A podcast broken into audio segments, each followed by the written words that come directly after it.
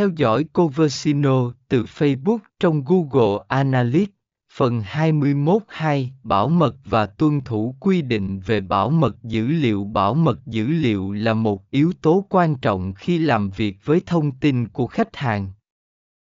Đảm bảo rằng bạn tuân thủ tất cả các quy định về bảo mật dữ liệu và quyền riêng tư khi sử dụng thông tin từ Google Analytics và Facebook.